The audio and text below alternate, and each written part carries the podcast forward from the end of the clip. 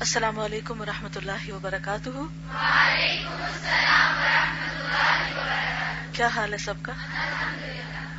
الحمد للہ نحمد ونسلی علی رسول کریم اما بعد۔ فاعوذ باللہ من الشیطان الرجیم بسم اللہ الرحمن الرحیم۔ رب اشرح لی صدری ویسر لی امری واحلل عقدۃ من لسانی یفقهوا قولی۔ فصل بیس۔ معصیت باعث تزلیل ہے۔ یعنی گناہ ذلت کا باعث ہے، یہ مانا ہے۔ یہ یقینی حقیقت ہے کہ معصیت انسانوں کو ذلیل اور حقیر کر دیتی یعنی بہت چھوٹا کر دیتی ہے دوسروں کی نگاہوں میں۔ کیونکہ دنیا جہان کی ساری عزتیں طاعت الہی سے وابستہ ہیں۔ اللہ تعالیٰ کا ارشاد ہے، من کا نہ یورید العزت فل اللہ العزت جمیع سورت فاتر جو آدمی عزت کا طلبگار ہے، جو آدمی عزت کا طلبگار ہے، تو عزت ساری کی ساری اللہ کی ہے۔ بندے کو چاہیے کہ وہ اطاعت الہی کے ذریعے خاصگار عزت ہو۔ یعنی اللہ کو راضی کر کے اللہ سے عزت مانگے۔ عزت فقط طاعت الہی سے میسر آ سکتی ہے۔ باس صالحین سلف کی یہ دعا تھی یعنی نیک لوگ جو پہلے گزرے۔ اللہ اعزنی بطاعتک۔ ولا تذلنی بمعصیتک اے اللہ، اپنی اطاعت سے مجھے عزت عطا فرما۔ نافرمانی سے مجھے ذلیل نہ کر۔ یعنی میرے گناہوں کی وجہ سے مجھ پر ذلت نہ آئے۔ اسی لیے ہم کہتے ہیں نا، ونعوذ بک من شرور انفسنا وسیئات اعمالنا اے اللہ، ہم تیری پناہ میں اپنے آپ کو دیتے ہیں، اپنے نفسوں کے شر سے۔ اور اپنے اعمال کے برے اثرات سے۔ سیئات اعمالنا، برے اعمال کے جو وبال ہے، یا اللہ ان سے تو ہمیں بچا۔ تو گناہوں کا وبال آخرت کے علاوہ دنیا میں بھی انسان کو دیکھنا پڑتا ہے۔ اور اسی وبال کا ایک نتیجہ ہے کہ انسان ذلیل ہوتا ہے۔ حضرت حسن بصری کا ارشاد ہے کہ لوگ اگرچہ قوی اور خوبصورت خچروں پر سوار ہو کر دوڑتے پھریں یعنی بڑی بڑی گاڑیوں میں بیٹھ کر جائیں، کھر بجاتے پھریں یعنی گھوڑوں پہ سوار ہو کے اس کے کھروں کی آواز ہوتی ہے نا۔ اور ان کی تیز رفتاری پر فخر اور نخوت کے ڈھول پیٹتے رہیں۔ لیکن گناہوں کی ذلت جو ان پر لازم ہو چکی، وہ کبھی دور نہیں ہو سکتی۔ یہی چیز آپ دیکھیں کہ بعض اوقات لوگ بڑی بڑی گاڑیوں پہ سوار ہوتے ہیں، آگے پیچھے ہارن بج رہے ہوتے ہیں، ان کے لیے رستے بلاک کر دیے جاتے ہیں۔ اور بظاہر ایک شان و شوکت کا جلوس ہوتا ہے۔ لیکن جو لوگ اس جلوس کو دیکھتے ہیں، ان میں سے کتنے لوگ ان سے مروب ہو رہے ہوتے ہیں؟ بتائیے۔ کتنے لوگ ان کو دعائیں دے رہے ہوتے ہیں؟ جی بد دعائیں دے رہے ہوتے ہیں۔ اور یہ کتنا بڑا دھوکا ہے۔ کہ ایسی سواری پر بیٹھا ہوا انسان خود کو بڑی چیز سمجھ رہا ہو۔ اور ایک اقتدار یا ایک بڑائی کے نشے سے چور ہو۔ اور وہ سمجھے کہ اس کی بڑی عزت ہے، بڑا مقام ہے۔ حالانکہ لوگوں کے دلوں میں وہ انتہائی حقیر ہے اور دعائیں لینے کی بجائے بد دعائیں لے رہا ہے۔ تو کیا واقعی یہ عزت ہوتی؟ بڑے گھر میں رہنے سے عزت ہوتی ہے؟ بڑی گاڑی پہ بیٹھنے سے عزت ہوتی ہے؟ زیادہ قیمتی لباس پہننے سے انسان کو عزت ملتی، ہرگز نہیں۔ اللہ کی اطاعت اور بندوں کی خدمت سے عزت ملتی۔ پھر انسان چاہے پیدل ہی کیوں نہ چل رہا ہو، چاہے خچر پہ کیوں نہ بیٹھا ہوا ہو، چاہے معمولی لباس میں ہی کیوں نہ ہو۔ اور دیکھیں کتنے ہی اللہ کے بندے ایسے ہیں جو اطاعت گزار ہیں، لیکن مالی اعتبار سے انتہائی کمزور ہیں اور خلق خدا ان کی عزت کرنے والی۔ کس چیز نے ان کو عزت دی؟ اللہ کی اطاعت نے، دنیا سے بے رغبتی نے۔ حضرت عبداللہ بن مبارک کے اشعار ہیں رأيت الذنوب تميت القلوب وقد يورث الذل ادمانها وترك الذنوب حياة القلوب وخير لنفسك عصيانها وهل افسد الدين الا الملوك واحبار سوء ورهبانها میں نے دیکھا کہ گناہ دلوں کو مردہ کر دیتے ہیں۔ اور گناہوں کی مداومت یعنی کرتے چلے جانا، ذلت کا موجب ہوتی گناہوں سے بچنا دلوں کی زندگی ہے۔ اور تمہارے لیے خیر یہ ہے کہ تم گناہوں کی مخالفت کرو۔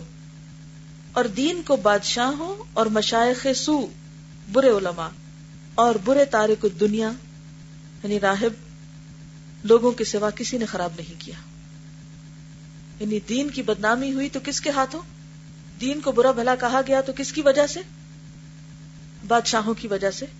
جنہوں نے دین کو اپنے حق میں، اپنے اقتدار کے طول دینے میں استعمال کیا۔ بعض لوگوں نے دین کا نام لے کر اپنی کرسی بچائی یا غلط فتوے عام کیے اپنی قوت کے بل بوتے پر۔ اور مشائق سو یعنی برے مشائق یعنی جو مذہبی لیڈرز ہیں۔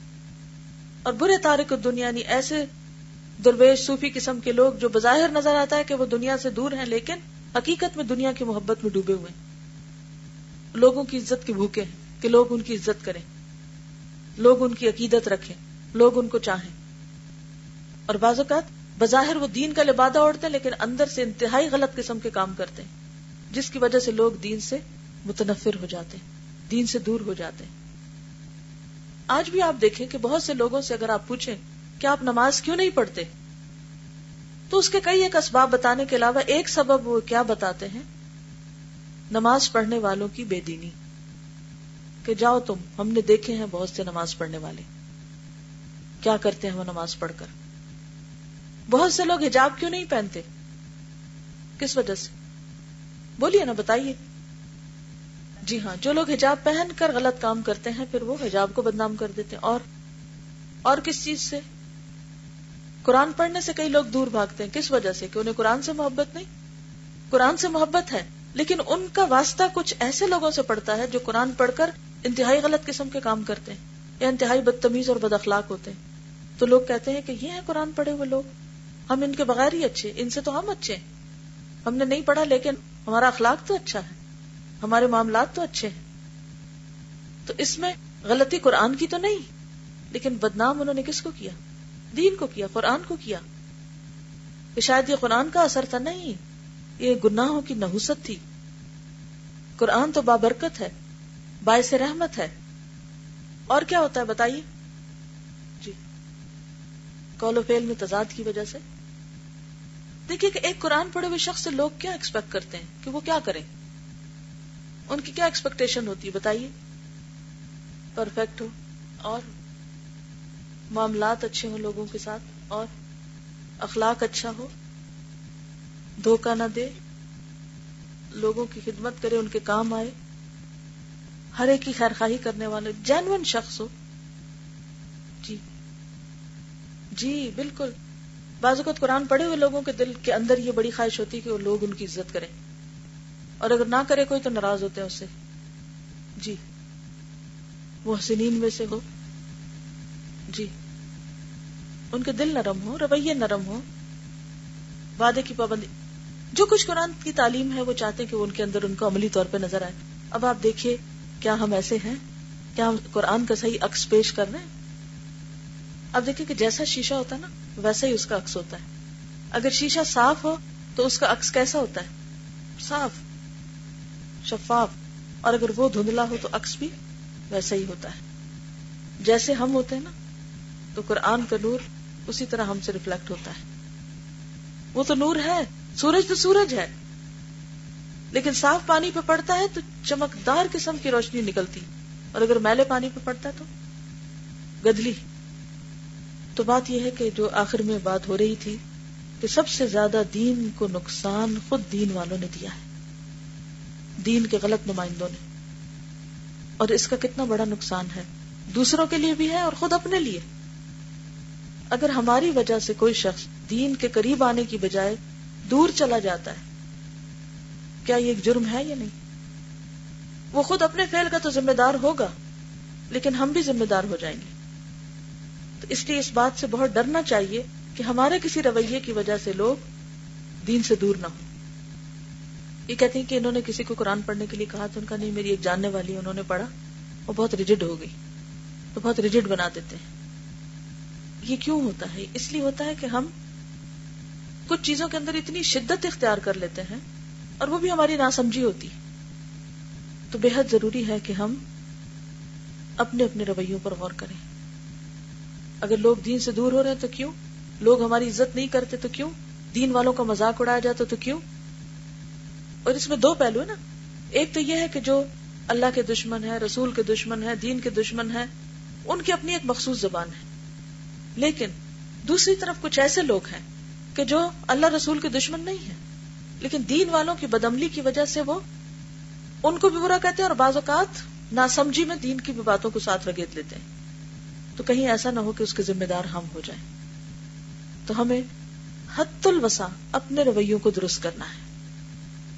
اور سب سے پہلے، سب سے اہم ترین چیز اپنے اندر نرمی لائیں۔ کیونکہ نرمی جس چیز میں ہوگی اسے خوبصورت بنا دے گی، اور سختی جس چیز میں ہوگی اسے بدصورت بنا دے گی۔ جزاکم اللہ خیر السلام علیکم و رحمۃ اللہ وبرکاتہ۔